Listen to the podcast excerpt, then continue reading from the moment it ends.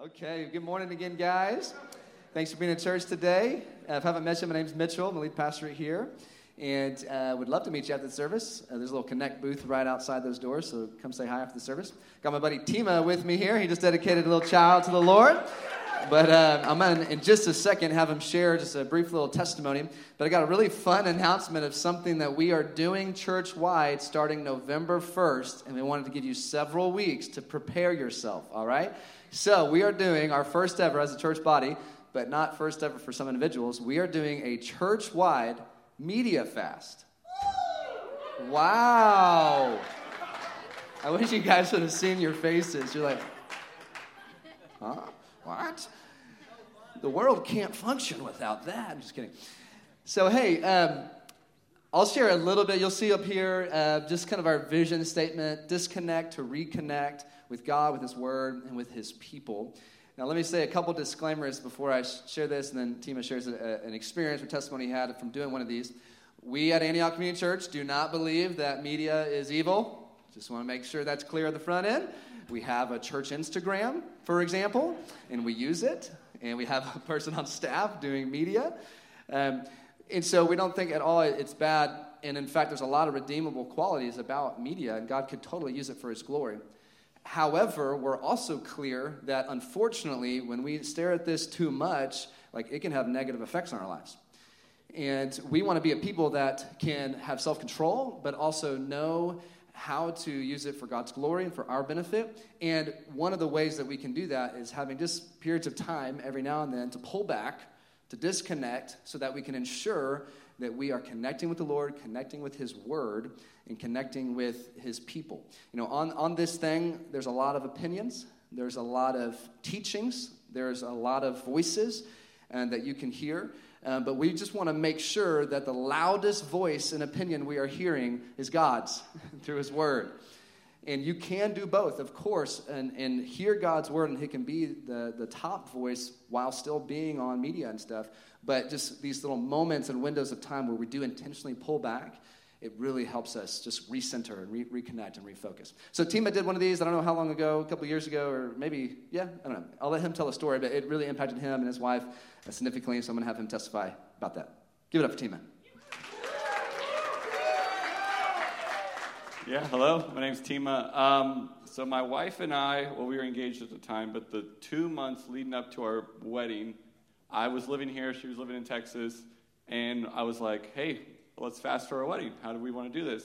So those last two months, we were like, all right, we're going to give up all media. And the scripture that I pulled this from kind of was our vision was Psalms 101. And this is David saying, he says, I will walk with integrity of heart within my house. I will not set before my eyes anything that is worthless.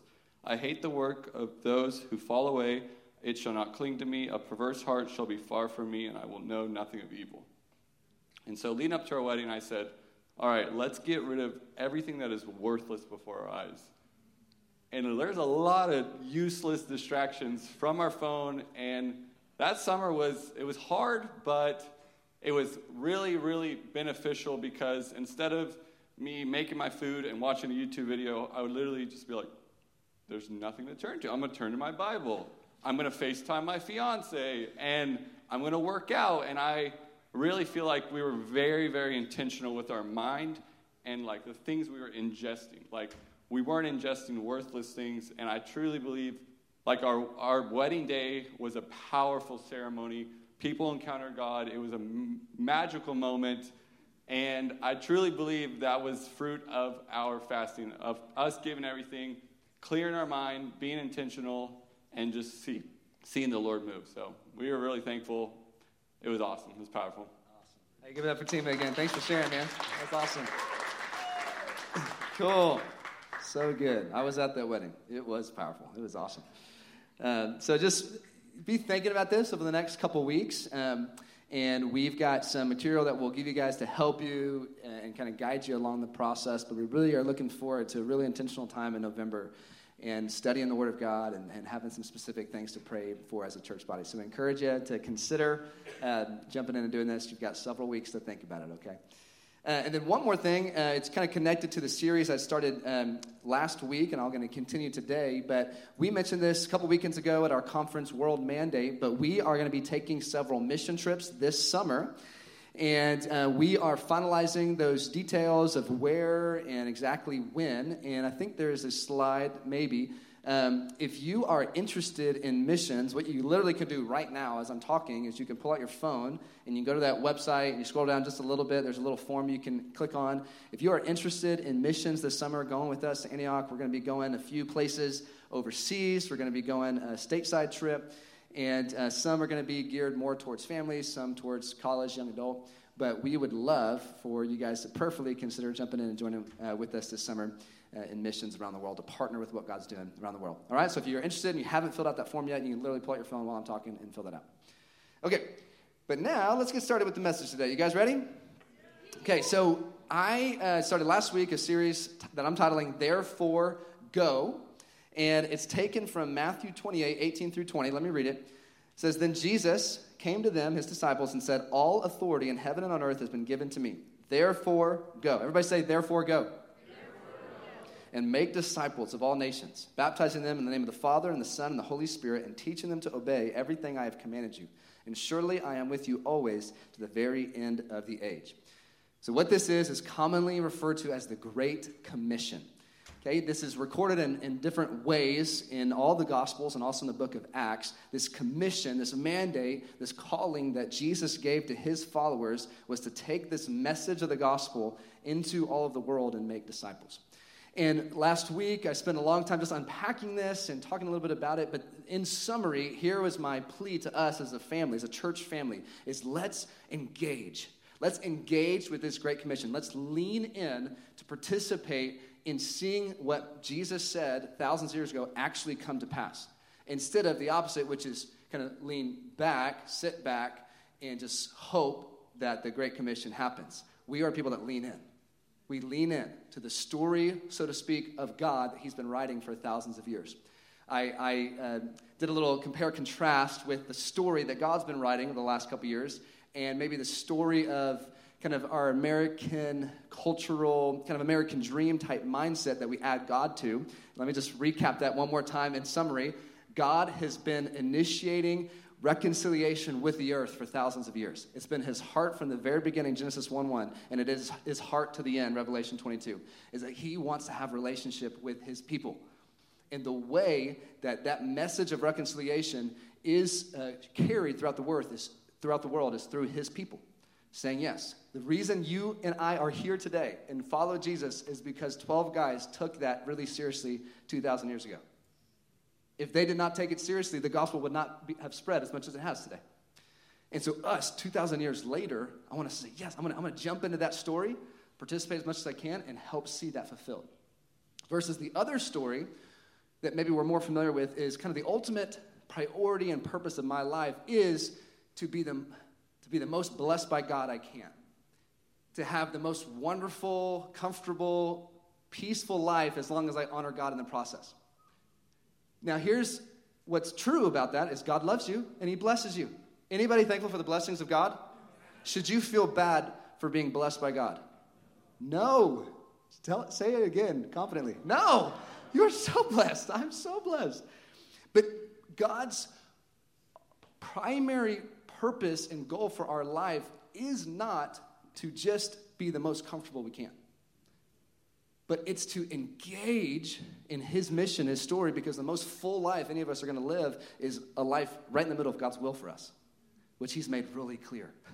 Go and make disciples. And so my plea to us was how, you know, just that question to be asking, how does my life clearly align with helping the Great Commission be fulfilled? Is that even part of my process in thinking about how I want to live my life is seeing the Great Commission fulfilled. It's challenging, it's convicting, because I don't know about you guys, but I like comfort. I like my life being easy. The weeks that feel easy, I'm like, yes, do it again, Lord. But the reality is, that's not reality. That's not reality. Um, and I'd rather have my life be a little more uncomfortable than I, than I would prefer, as long as I'm actually being pur- purposeful and committed and obedient to the commands of the Lord. So I'm inviting us in, and honestly, this is like our church's heart and our vision, our mission. Uh, several people from out of town here this morning. or just new, but just a reminder, guys, what, do, what is my heart as lead pastor of this church? What is the heart of our staff? I want you to encounter God so powerfully by being a part of this church family. I want Jesus to be more real to you than you thought possible. To walk with him daily, to love him and honor him in your life, to have close knit relationship with him, to your life to be transformed, also being a part of a community that's going to sharpen you and challenge you and keep moving you forward. But on top of that personal transformation that we're experiencing in the nearness of God's presence, unapologetically, I also want God to train and send hundreds of people from our church out into the world to go make disciples and preach the gospel and see his kingdom come. Unapologetically. I would love for many of you not to live here 10 years from now because you're making disciples in the Middle East, in North Africa, in Asia, all over the world, following the Lord's command. Now, are all of you going to go and move overseas? Yes. Just kidding. no, not all of you, but some of you, yes. In, in fact, my prayer is that an unusual amount would from this church family. Why? Because we're trying to prove something? Because we're trying to. No, because we're so gripped by what we just read that we're going to let the Lord take over our life and say, whatever you want from me, I'll go. And I believe He will speak to some of you and say, I'm calling you to go be a light and be a witness in this city, in this nation. Some of you, He's going to clarify it. It's here in Northwest Arkansas, but in your workplace, you're not just there to get the next raise. You're not just there to be blessed. You are there to be a light and to be a witness for the gospel. Amen? So that's what we're inviting you guys into. So, though, like I said, not all of us are going to move overseas, but I believe all of us are supposed to engage in this great commission. But a big question is how? How do I engage in this thing? So there's a phrase, three word phrase, really simple. There's a slide up here I showed you last week. It's a three word phrase that we use a lot, and it's pray, give, and go. Keep, keep that up there just for a little bit. So pray, give, and go. If you're wondering how do I engage in the Great Commission, how do I lean into this and participate? Well, we pray for people to be saved, whether that's family or coworkers. We pray for unreached people groups all over the world to be reached with the gospel. We pray for missionaries to be sent out, churches to be planted, and we pray for the Great Commission to be fulfilled. We pray. We give. We are the, one of the most blessed and most wealthy nations in the world. And what if God got a hold of our, our hearts in such a way that we were willing to be so generous? That we give to not only our own efforts, but we give to the efforts of seeing the Great Commission fulfilled. If there's mission trips being sent out, if there's missionaries moving overseas, if there's things in our city that we can give to that are actually going to lead to people having a chance to hear the gospel, what if we freely and generously gave to that? That's a way we can participate. And then lastly, we go. And I like to say this way we go here, we go there, and we go everywhere. We go. When opportunities arise, when you're going to the restaurant this afternoon for lunch, you're going not with a pressure, but with a sense of openness to be used by God to minister to somebody. You don't have to, but what if hundreds of waitresses and waiters this afternoon got prayed over? I, have heard this said before by someone in that realm of restaurants that one of the most stressful times to work is Sunday afternoon. That is not good. because all of our, you know, church people are so hangry that they're just, because the pastor went super long. Uh, let, it, let it not be so among us that we would go ready to serve those that are serving us, ready to ask, hey, is there anything I can pray for you for? Is there any way I can bless you? That we go here, we go there, we go everywhere locally to our workplace, our neighborhoods. If you're a college student, to your classmates, it's having a missional mindset everywhere we go. When there's mission trip opportunities that we make, we, we don't initially check out because, you know, that's not for me, but we're like open. You don't have to go every time, but unapologetically, I would love for every person in our church body to at least go once on a mission trip overseas. It'll radically transform your perspective in your life when you see the Jesus we sing about with all this great, this, these enclosed walls and these speakers, when the same Jesus is worshiped and you feel his presence in the middle of the Middle East. It's amazing. He's the same God. He's so glorious and he's so good. So I want to be a people that go. Now, last week, I talked about how we don't want to just go, but we want to go with the right heart and the right spirit, the right attitude. And there's two things we looked at in the life of Jesus from Matthew 9, and that was he looked at this crowd he said he was moved with compassion. Everybody say compassion. compassion. And then before he told his disciples to go, he said, therefore, pray. Pray. So we want to be, as we go, we want to be motivated by compassion, but we want to be fueled by prayer as we go and as we make disciples. Amen? All right, now this week, there we go, that's my intro. This week, what are we talking about? This week, you're gonna, you're gonna need to brace yourself. Some of you, this is gonna make you feel so uncomfortable. Woo! Go ahead and loosen up real quick. Loosen up, roll those shoulders a little bit. Look at your neighbor and say, You might be uncomfortable. Go ahead, just tell him. Some of you guys are going to love this, and some of you will not. But here's, here's what today is. And honestly, it's not that big. In my opinion, it's not that big of a deal. I think this is one of the ways I'm going to do this this morning is maybe one of the ways we should do church more often. But this is going to be less like a teaching, and this is going to be more like a training and equipping. Okay, so what I'm going to do, what I mean by that is I'm going to share a couple things, and then you're going to practice it with a neighbor.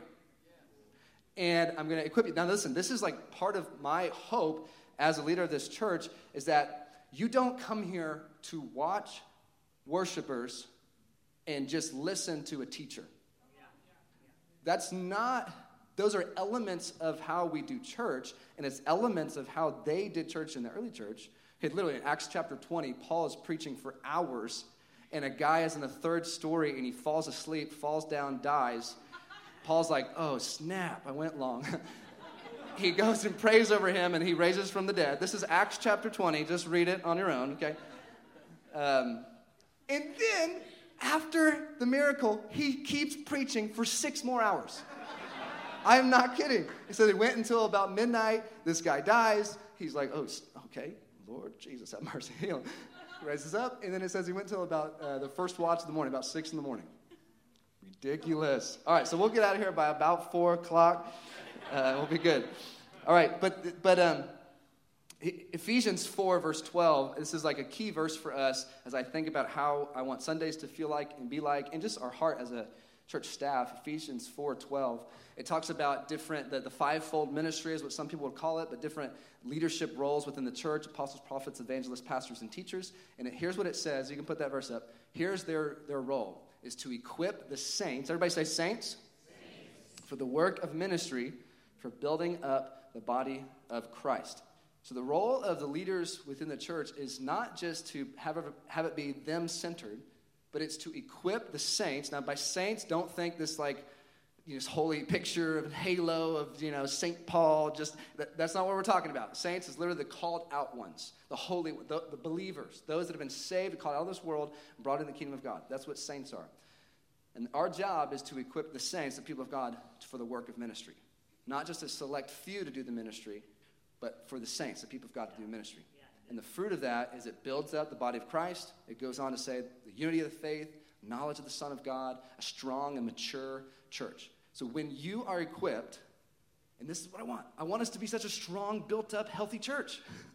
When, when it's just you come to listen to one or a few people, it makes the body a little more weak because you're just relying on one or two people. But when all of you are equipped, when all of you are empowered to go live this walk with Jesus out, it strengthens us. How many of you guys want to be a part of a strong church family, church body? I do. And so this is part of that process. In fact, I'd say it's the only way is that we are really taking this seriously and that you guys allow us to equip you in a sense and we walk this out. So that's what we're doing. And what am I going to equip you guys in? What am I going to train you in? I'm going to equip you and train you in your favorite topic, sharing your faith. So I'm going to equip you today. Who's excited? Come on. in the most uncomfortable uh, spiritual discipline and of all time, sharing your faith with others. I'm going to equip you and train you in how to do that. One of the biggest hurdles I hear in actually us sharing our faith on a consistent basis is fear, but that fear is usually rooted in this thought of, I just don't know how to share my faith.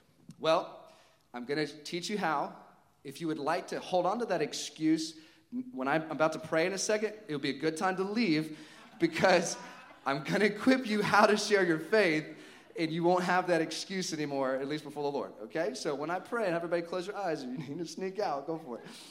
But I, if you're hungry, I think you are. I'm going to train you. We're going to practice it. There's no pressure, but I think this will be really helpful for us if you want to be a people that take the Great Commission seriously and take it out of these doors. All right, you ready to pray?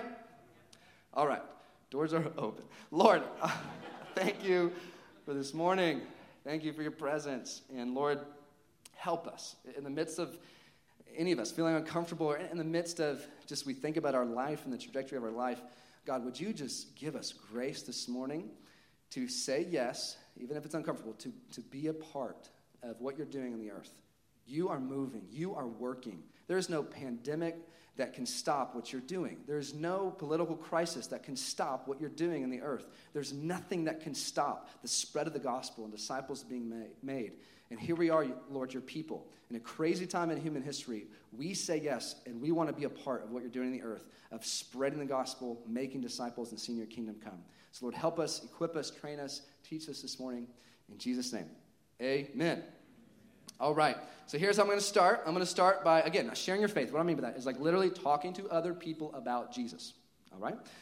So, first, let me talk about some lead ins and like how to start conversations. Because some of you, when you think of sharing your faith, you picture a guy on the street corner holding up a sign, yelling at people, You're going to hell. That is not what we're talking about when we're talking about sharing our faith. We're not talking about getting up in people's business and being all intense and weird and crazy, okay? That's not what we're talking about. Okay, what I want to talk about is how to be a normal human being. okay, that's your one takeaway today. Please receive it. Um, and how to just be a little bit more relational and intentional with people around you. Okay? And here is um, here's how it starts. It's so profound, I know. It starts with just teaching yourself and training yourself to say hi to people. Literally, that's how it starts if you want to learn to share your faith. Just say hi. Let's practice. Look at somebody next to you and just say, Hi, how you doing?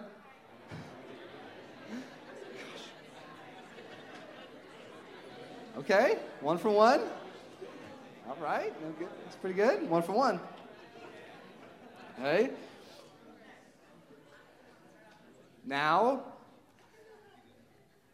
it's you know, just anything. And not every conversation you have, and I've struggled with this over the years, and God's helping me. It's like not every conversation you have is going to lead to this amazing conversation about Jesus. But if you teach yourself to be intentional and engage with the people around you, you will probably have more opportunities to share your faith. Because someone will say, Hi, thanks for saying hi to me. No one usually does that. And then who knows where the Lord can take it from there. Okay, just be intentional. Say, Hey, how you doing? How was your weekend? Just talk with people. Now, another big question that people often have is how do you make, how do you turn a small talk conversation into something spiritual? Okay? Now, if you are trying your hardest to make it a super smooth transition and you just took something they said, How was your weekend? It was great. I love the sun. It was so bright. And you're like, I like, I like the sun too. They're like, Cool. Like, no, no, no, the, the sun. Oh, in. Ever heard of him? He's bright. He's shining. Anyways. Duh. It's just, if you do that, great. Literally, one time I did this in an outreach. I, I don't know what the example was. It wasn't the sun thing, but it was super cheesy. And it, I got to pray over and bless somebody. They never came to church, but I, it was a seed that was sown. Lord, use it, please. Um, okay, but here, here's, a, here's a, a, a tool okay, that I've used that is helpful when I'm having a small talk conversation to kind of transition it into something about Jesus is I say this little phrase is, hey, this might sound crazy, but. That after that phrase, hey, this might sound crazy, but you literally can say anything you want. hey, this might sound crazy, but here's a couple examples. Is there anything I can pray for you about? I love God and I believe He answers prayers. Anything you need prayer for? Hey, this might sound crazy, but do you know about Jesus? Have you ever heard what he did for you? Hey, this might sound crazy, but do you know God? Is he part of your life? Those are a couple examples, and who knows what the response might be. I've heard a lot of different responses over the years. Some are like, sure, yeah, you can pray for this. I mean, Beth and I have done this so many times on dates at a, at a restaurant. We ask our waiter or waitress um, as they are bringing the food or whatever, we're about to pray over our meal, and we're like, hey, this might sound crazy, but we're about to pray over our food. Is there anything we can pray for you about? And sometimes it's like really simple, like, sure, pray for my mom. She's in the hospital. But there's been a few, handful of times where the waitress just starts bawling immediately because she feels so loved, so seen by God, and she's been really struggling.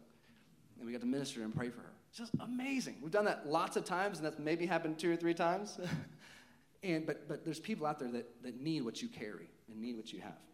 So here's what I want you to do I want you to practice this. I want you to say hi uh, like 10 seconds of a small talk conversation, how you doing? And then one of you try this phrase, hey, this might sound crazy, but can I pray for you?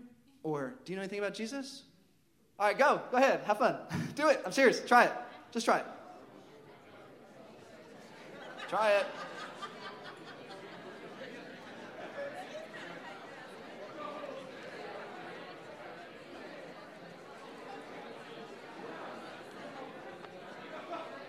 Come on, try it. Now switch. Switch.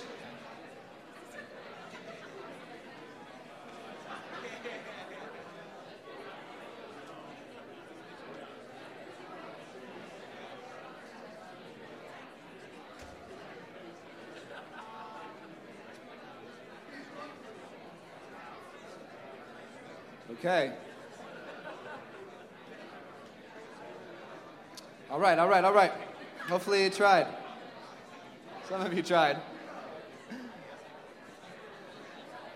All right, back up here, back up here. Here we go. We're going to keep rolling. How many of you guys, your partner like role played and like answered the question really seriously? Anybody? Yeah, awesome. Way to go. No, I don't want prayer. Thank you. Get out of my face. Okay. Shh. Here we go. Let's keep going. So, how was that? Was it awkward? What are some other words? I said somebody shook their head. No, it's fine. Anybody? D- depending on the person you're talking to and how you're feeling that day, it'll feel really awkward, or it'll feel really smooth, and it'll be great. And I just want you to know, like, just because something feels a certain way doesn't make it right or wrong. We are we are trying to be intentional to share our faith with others, and the Lord is so pleased. and so, whether it feels uncomfortable or not, or if someone's receptive or not, that doesn't determine whether or not it's right or wrong, or that it's good to do or not. Um, it's just we're being faithful to sow these little seeds and give people opportunity to respond to the Lord. All right, here's what I'm going to do. We talked about lead ins and how to make a conversation spiritual, but I'm going to talk about three different ways to share your faith. Now, there are a variety of different ways, more than three ways to share your faith. And here's my encouragement is um, just be open to different tools that you can have in your tool, tool belt. Uh, don't f- put so much pressure on yourself that you have to get the right one down, but you probably will land with one that is a little bit more natural for you. Another comment as I share these three is there, again, there are multiple different ways to share your faith. My encouragement is like, don't criticize one of them just because you don't like it. Okay, here's an example. A lot of people have some beef with gospel tracts. No, they're not, they're not relational. They're so old school. Listen, you would not have a pastor unless God used a gospel tract in my life. I literally was handed a gospel tract by somebody. I read it in, as a junior in high school in my study hall class period. I felt the conviction of the Holy Spirit and knew I needed Jesus. Three days later, I went to church and got saved. So God can use any method He wants. So don't hate on some. Just let's be open. You're going to find one that works better for you. Uh, but let's just be open to all these tools. So here are the three things I'm going to talk about today. Okay, there's a slide up here that has all three of them. One is like a clear gospel presentation. Second one is sharing your testimony, and I mean like the 60 second version of your testimony. And the third one is the power of God, which I'll explain in a second. The power of God is working in all of these different things because it's only the Spirit of God that can convict of sin. But I'm going to explain what I mean by seeing his power on display as a way to open up somebody to the gospel and to Jesus. Okay? So let's talk about this first one gospel presentation. Okay? So there's um, nothing worse than somebody like talking with you, and then you ask them if they want to know about Jesus, and they're like, Yes, please tell me. How shall I be saved? and you don't know what to say. Like, what's the gospel? Oh, snap. Ah, Mitchell. don't do that. I will not answer the phone, actually, probably. I want to share you, with you a little simple four part way that helps with a little ring to it that helps me remember some key points of the gospel. Okay? So it'll be up here on the screen. Okay, so in summary, here's the gospel. You got it? There it is. Okay, God starts with God's intention, then sin's separation. Take a picture of this or write this down, that's fine. And then Jesus' invitation, and then our participation. Okay, let me explain this. This just helps me kind of keep it a little more organized in my brain if I'm feeling nervous and stumbling. So, God's intention, here, here's what I mean by that is when God created the world, He created it for His glory. And when He created us, He created us for His glory, but also for relationship with Him. His intention, His original intention, is for us to have relationship with Him, living God. But sin separated us, separated us from that relationship with God.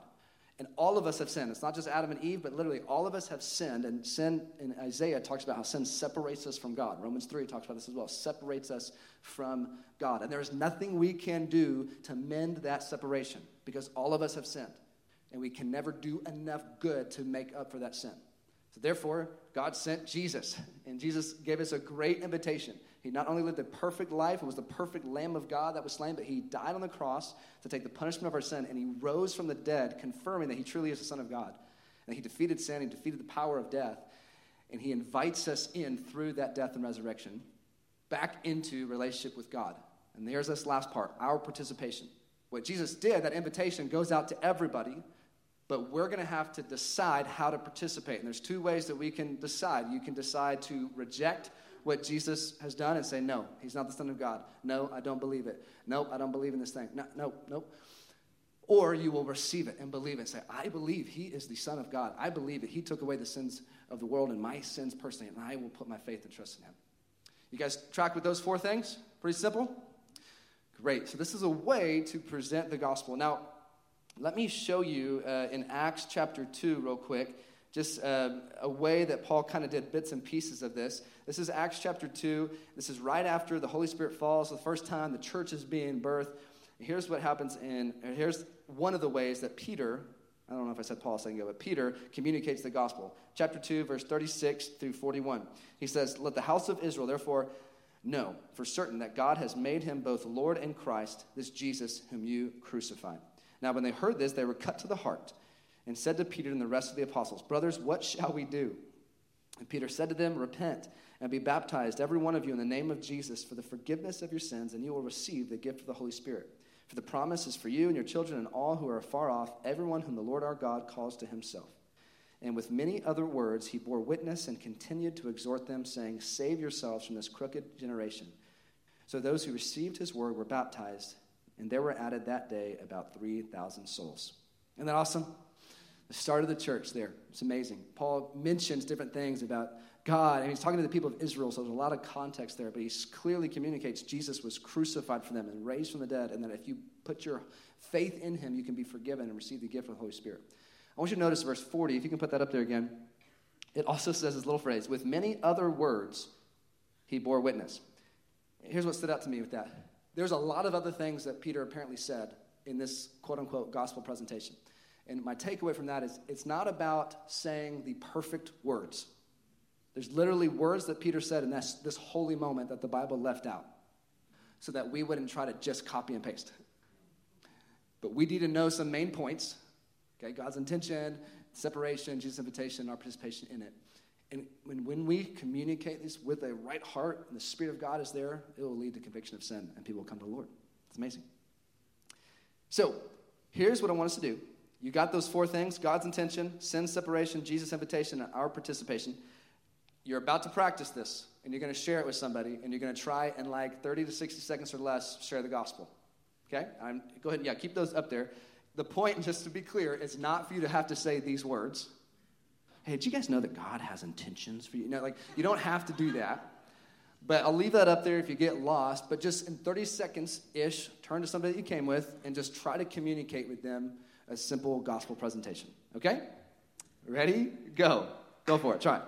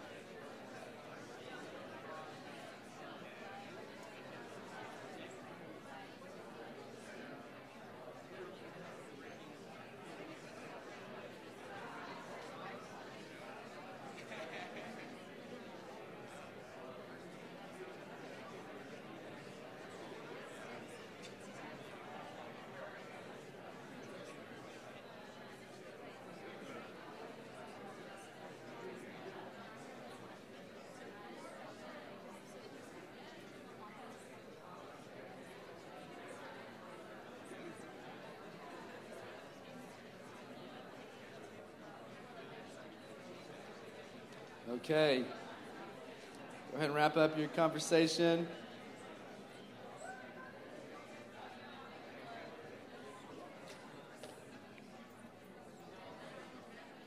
Awesome, awesome, awesome.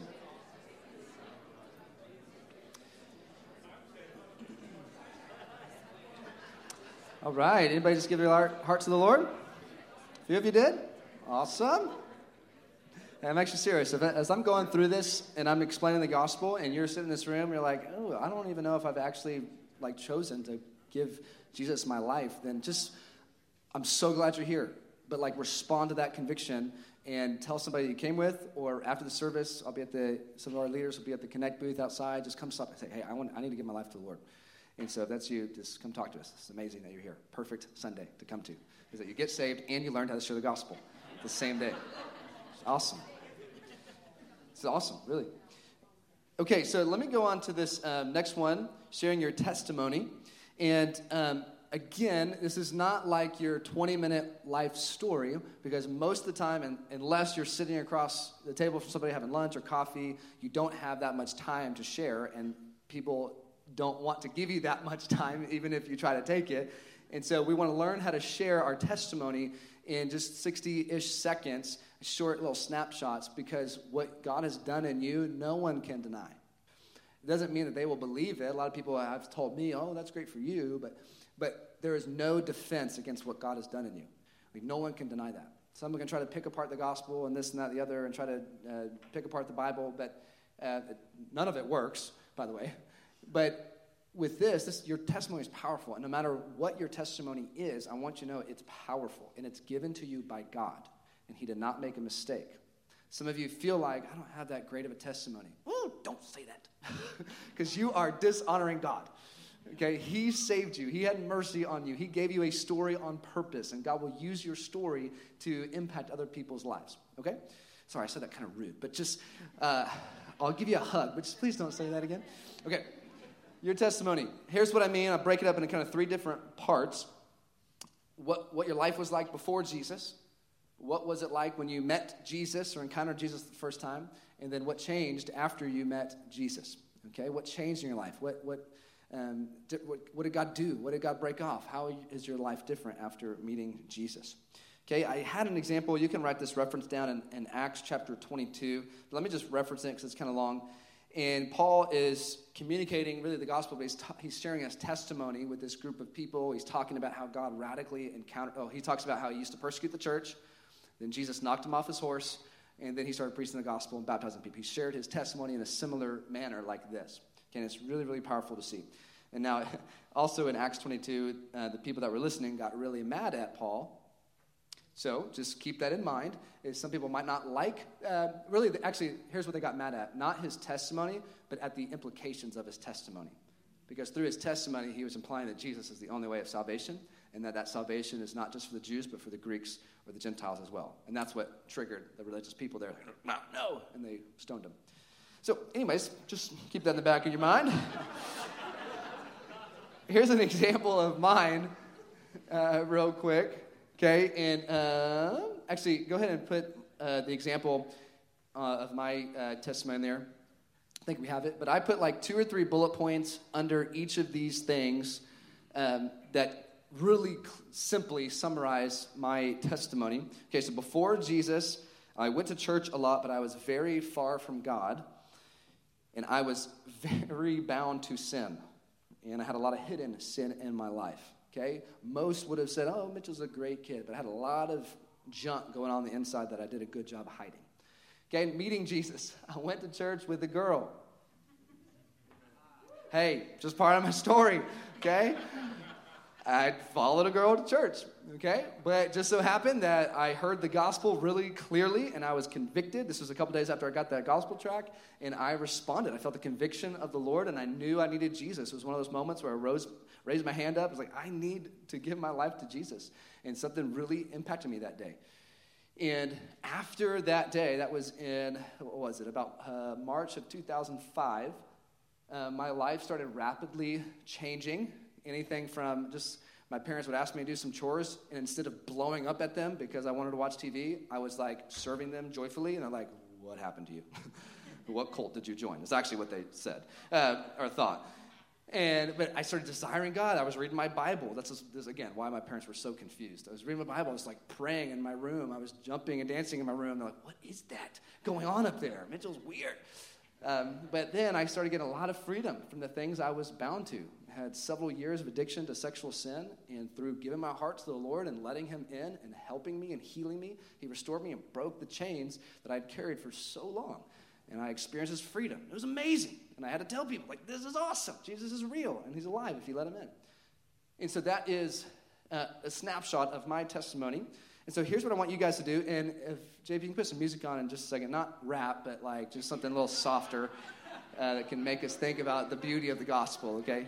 Um, I want you to do something like this, like draw it out, or if you have your phone, make three little sections on your phone and literally just take a minute and a half and try to think of just two or three bullet points in each of these categories of what was your life like before Jesus?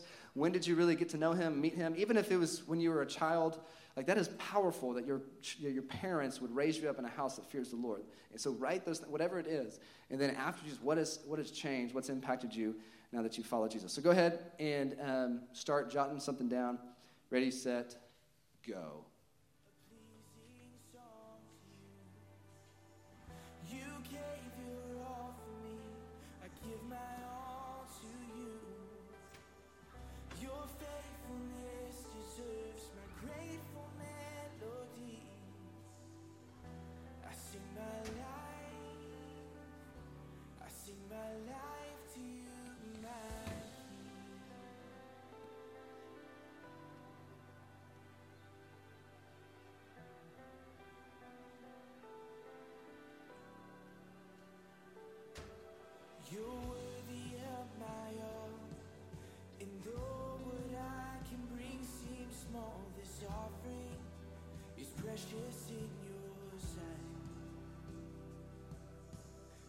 more.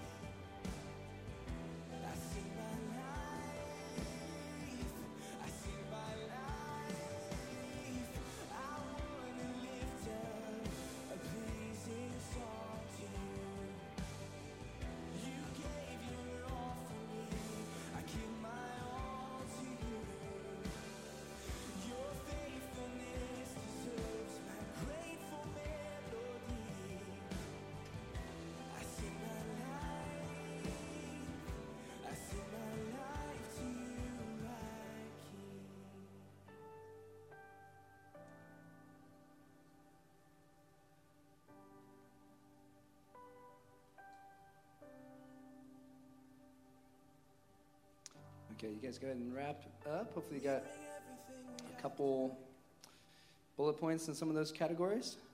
For the sake of time, I won't have you uh, turn and share that with somebody right now, but would encourage you to try that or practice it, even just if you're by yourself, just like how would you communicate these things you're writing down with somebody. Um, but this is awesome. Your testimony, again, is powerful, and it's not an accident that you have the testimony that you have. Okay, anybody thankful for the testimony you have? That Jesus saved you? Me too. Okay, let's um, move on to this last one here that I want to talk about, and it's the power of God. Everybody say, power of God. Okay, do you guys believe that our God is powerful? Or is he uh, limited in any, in any way? Okay, this is actually really important to, to think about. It's a silly question, but uh, most of our children would say it a certain way. Uh, but sometimes, as we get older, we say it a different way.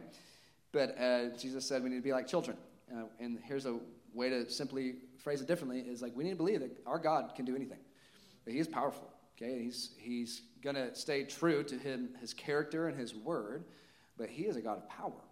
Um, and I'm thankful to serve a powerful God. And so when I talk about um, the power of God as a means of sharing your faith, here's a list of a couple things that we see in Scripture.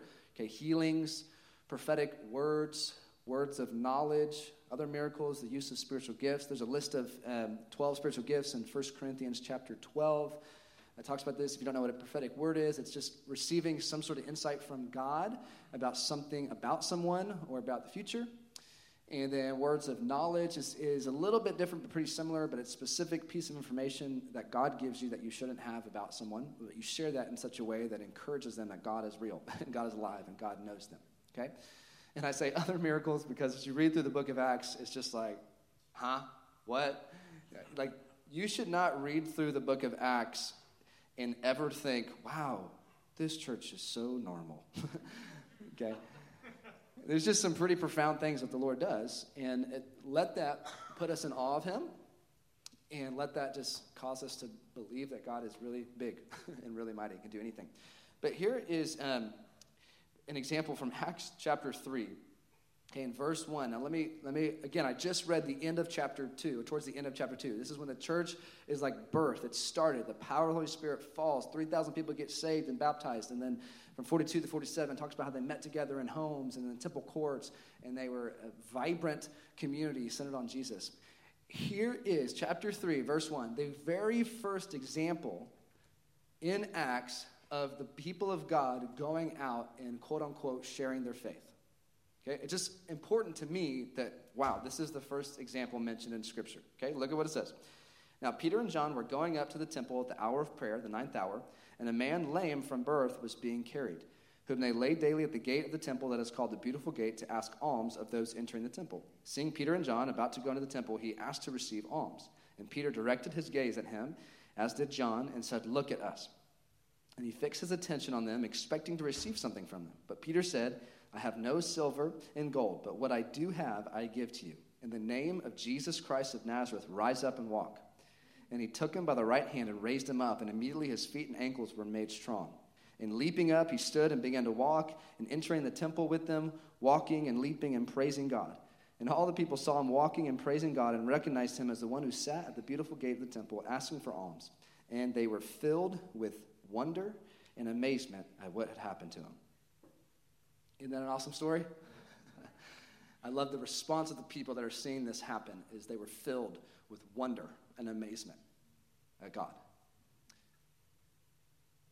And I just want to reiterate something again is it, it didn't say in the people took out all of the Torahs in the Old Testament and they immediately created a doctrine about what just happened. Bear with me on this. Because now we're so sophisticated and so smart here in you know 2021 in the church we've got a lot of great people with great degrees and we can like decide in our own intellect a certain a couple different things. One of the things is that well okay i know why this happened at this time because god blah blah blah blah and this doesn't happen anymore today. But let me show you another side.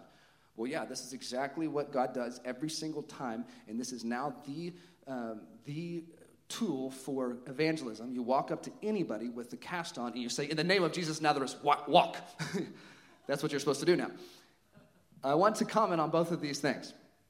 Okay? And it's a, like a, a, almost a warning. Okay? So for those of you that maybe don't believe that God does this anymore, I just my encouragement, I guess, is let's just be careful to not limit God's ability to do whatever He wants to do at whatever time in human history. But the other side of this is for those of you that do believe that God still does this today, and in fact, you have seen him do it, and in fact, even he's used you to do some of this stuff. Here's my, I guess, warning is please do not look down on those that don't know if this is true or not. And please do not puff yourself up because God worked through you. That is dangerous ground to walk on. And I just want us to have a healthy heart as we approach this topic of the power of God because it is a fearful thing that God Almighty would use a weak human being to release his power through. And if this stuff is real, you need to make sure you're walking in a lot of humility because this can mess you up. You start to think that you did it. You start to think that you're the anointed one. You're the, you don't want to go that road. We're going to be humble church, amen? But we're also going to believe in the power of God and we're going to trust that he can do whatever he wants to do. I, I remember this story, uh, I think it was sophomore or junior year of college, And I, uh, well, let me back up. A year after I got saved, I went to a retreat with my youth group, and there's a guy here that I think maybe was there, and I had um, fractured my ankle a couple days before this retreat, and um, they prayed over me at this retreat, and I was like on crutches for a couple days. And at the end of that Saturday night, after they prayed over me, it wasn't immediate, but about an hour later, I was like putting some weight on it. I was like, okay, that doesn't hurt too bad. And then I started like jumping, and I got healed miraculously. I was jumping and dancing on an ankle that I had fractured three days before. And that's really when I started to believe that God could still do this today, honestly. Like, I kind of believe that because I see it in Scripture, but like, when it happens to you, it can mess up your thoughts and your beliefs. And then you like open Scripture and like, oh, duh, it's all over there. Um, and then I remember trying to practice this and pray for people. And, you know, I prayed for several people maybe that were sick or injured and believed God for a miracle. And I've seen a lot of unanswered prayer with that, but I've seen a lot of other people encouraged and touched. Uh, but one time there was this electrician that came to my house. It was sophomore or junior year of college. And before he came, um, I was just praying for God to touch him and encounter him. And, um, and then he came and he was fixing something. And then I started small talking with him. And I had just had some friends come to town that really believed in this stuff and like were encouraging me to pray for healing for folks. And then I'm talking, hearing his story, and he talks about how he had this injury on his shoulder because of a skateboarding accident. And unfortunately, my initial response when he said, Yeah, my shoulder injured real quick, I was like, Oh, cool. That's what I said to him because I knew what I was going to pray. Uh, but he didn't know that. He's like, Okay, cool. And, and so then I explained, and said, Hey, man, this is crazy, but can I? Hey, there, there's that phrase. Hey, this is crazy, but can I pray for you? I believe that God can do anything. He can do miracles. Can I pray for you? He's like, Oh, sure. And so I put my hand on his shoulder and I began to pray for him and his elbow is also hurting too. So I prayed a 10 second prayer, asked the Lord to heal him, and I was like, How do you feel? He's like, ah, My elbow feels fine, but my shoulder is still hurting a little bit. And he said, Look, put your finger right here, and every time I go around, you'll hear it pop. and so I was like, Okay. And so he did, and I felt it, and it was popping. And I was like, Okay, let me just try again. I said, Can I pray for you one more time? He said, Yes. So I prayed for him again, a 10 second prayer. And then I said, How you feel? He's like, Oh, dude, no way. No way. Dude, dude. He's like freaking out. And I was like, what? I'm freaking out probably more. And he said, put your hand right here. The popping went away. I put my fingers there. The popping went away. I was like, whoa, awesome. And I was like, dude, you know who did this to you? Jesus. This is Jesus. And I told him, I shared a little bit of a fumbled message of the gospel and said, Do you want to give your life to Jesus? And he's like, Yeah, I need Jesus. so I prayed for him. He receives the Lord. And then I was just feeling real bold that day. And I was like, hey, do you, you can't live this life by yourself. You need the power of the Holy Spirit. And I was like, do you want it? He's like, yeah. So I pray for him to receive the power of the Holy Spirit. And this is the funniest part of this story. I'm just like, Lord, touch him with the power. Fill him with your spirit, God. He needs you to walk this life. And after I pray, I say amen. He's like, he was going like this. He's like, dude, this is weird. I've never had a guy make me feel this warm before. What is this thing? I feel like heat on my chest. And I was like, dude, that is the presence of God touching you. This, this has happened once in my life. Know, I've prayed for lots of people, so I'm not saying this happens every day, but I remember it significantly. And this guy, he needed healing and he got healed. He needed salvation, he got saved. I him my Bible. And, um, and he needed the power of the Holy Spirit, and he received it. In just one little, you know, just Mitchell as a sophomore or junior, very unimpressive man. Okay? And I just want you to know, like, as we are faithful to try to walk this stuff out, God might surprise us sometimes. And I think He's maybe just looking for His people to step out in boldness to just see what He might do. And so that's a testimony to build your faith, but also to give you an opportunity to think about what could this look like How, if I can just minister. And if, he, if he would have, I would have prayed over him, he would not have been healed. I still, I think he would have had a good, pleasant interaction that was encouraging. So at least do that, okay? But we don't come in the name of niceness. We come in the name of Jesus, and his name has power. Okay? Now, please be nice. It's better to be nice than a jerk. Okay? So, in whatever you're doing, be nice, be kind, be loving, but we serve a God that has power to do these things. And there's an interesting story. Write this reference down, Acts chapter 9, and we're, we're almost done here. But Acts chapter 9, you see this really intriguing story of uh, right after Paul uh, had that encounter with the Lord on the road to Damascus, he. Uh, there's this guy named Ananias that's praying, and the Lord tells Ananias, like uh, maybe seven or eight very, very specific things to Ananias, um, such as, hey, there's a street name over here at a certain house, and there's a guy by the name of Paul. Here's where he's from. Here's what he's doing. He explained, the, the Lord explained a vision that Paul had had, and he gave um, direction on what to do when he got to Saul. So Ananias is praying and talking to God, and the Lord gives him all these details about a guy he's never met. And so that's Acts chapter 9. Just a, a method that some people have used that kind of helps us at least take a step of faith and trying to see the power of God on display is like before you go out to evangelize or before you go out and share your faith, spending some time in prayer and saying, Lord, is there anything specific that you want me to look for or any certain person or anything to look for? Some people call that treasure hunting. Some people would call it something else, but just getting some sort of direction from the Lord. I've done this a few times and some random things pop into my mind and I go ahead and write them all down and nine out of ten things I might not see, but there was this one time I wrote a specific name down, and I'm at this uh, little festival, and I interact with a guy in a booth that had the same name that I wrote down. I was like, I think I'm supposed to talk to you. so I talked to him about the Lord. It's just really cool to involve the Lord in our process of trying to share the gospel with people because He cares about these people so much and He knows everybody. All right, so here's how I want to close out um, this service. Band, go ahead and uh, actually, band, you can stay right where you are. I'm going to close the service a little bit different. It's 11:42. All right. So before 4 p.m. You're welcome. Uh, I want to uh, just pray over us a couple things, and I want to also open up just to for some of you guys to receive prayer. So I just talked about the power of God. We believe God is powerful, and we don't force Him to do anything, but we believe He can. And I want to pray for anybody that needs healing uh, in their body, and let's just give God an opportunity to do it and see what He does. So, um, in just a second. I'm going to ask if you want to receive prayer, if you have some sort of sickness or ailment and you want to receive prayer for healing, no matter if it's minor or major, then we would love to pray over you.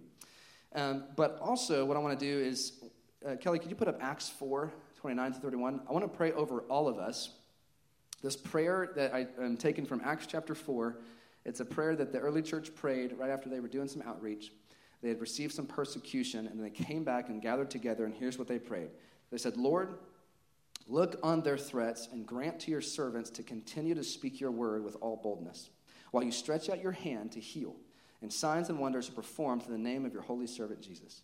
And when they had prayed, the place in which they were gathered together was shaken, and they were all filled with the Holy Spirit and continued to speak the word of God with boldness. Isn't that awesome?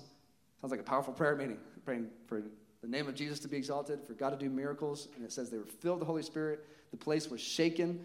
Literally, the house they were meeting in was shaken, and they were all filled with the Spirit of God and filled with boldness. And what I want to do and pray over all of us is that last thing that we would be filled with the Spirit of God and we would be filled with boldness. Because it will require some boldness for us to step out in faith and practice some of these things I talked about today. And we can't just do it in our own ability or gifting or charisma or whatever. We need the power of God and we need His boldness on our lives. Amen? And I want to just pray that we would receive that today. All right? So here's what we're going to do. Uh, go ahead and stand on up to your feet. Actually, Victor, why don't you just come up here and just, you can just play the guitar behind me. How about that?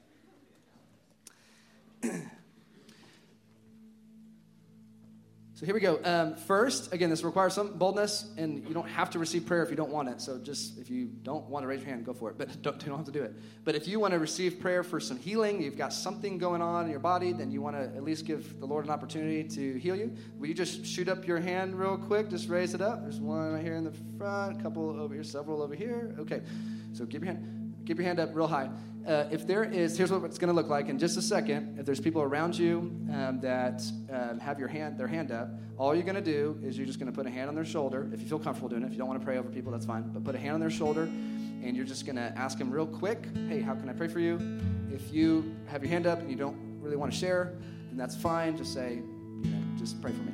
That's also great as well. But we want to believe for God to just show up and bring healing and do what He wants to do. All right, sound good? So keep your hand up, and if there's somebody next to you, around you with their hand up, just put a hand on their shoulder real quick. If nobody is around you, that's okay. Just agree together with these prayers of everybody that is that are here. And I'm going to close it out in just a second, but go ahead and ask what these folks need prayer for. Keep your hand up until somebody puts a hand on your shoulder, okay? There's still a few others right over here in the front row. You know, you can go over here. Anybody else still need someone praying over them?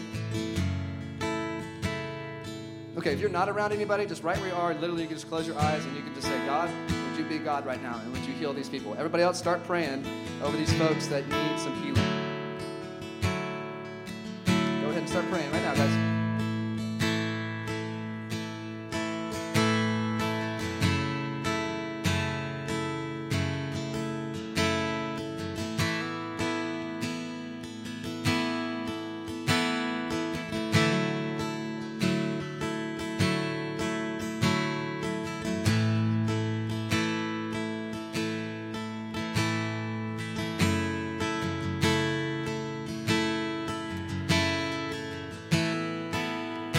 Ahead and stay, stay right where you are. Y'all can go ahead and open your eyes. Sorry to interrupt your prayer. You guys are doing awesome. So, is anybody that's receiving prayer, did you do you feel anything different? Do you feel like something is happening in your body that is like different than when it came in? Anybody? You can raise your hand or wave to me. Anybody?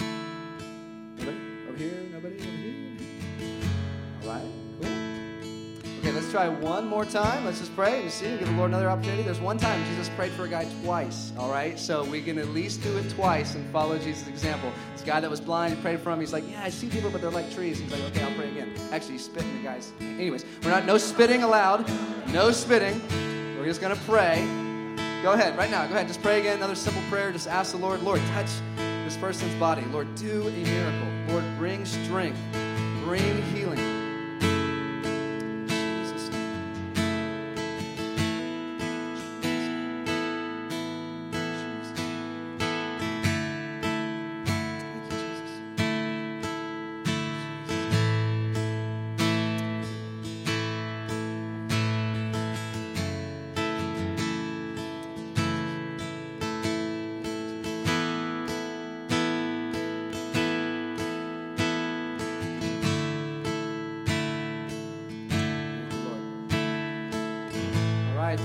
Feel anything different? Something feel like they got healed? You can raise, wave your hand. If not, it's okay. Don't please don't fake it. That'd be the worst thing you can do. Raise your hand. Anybody?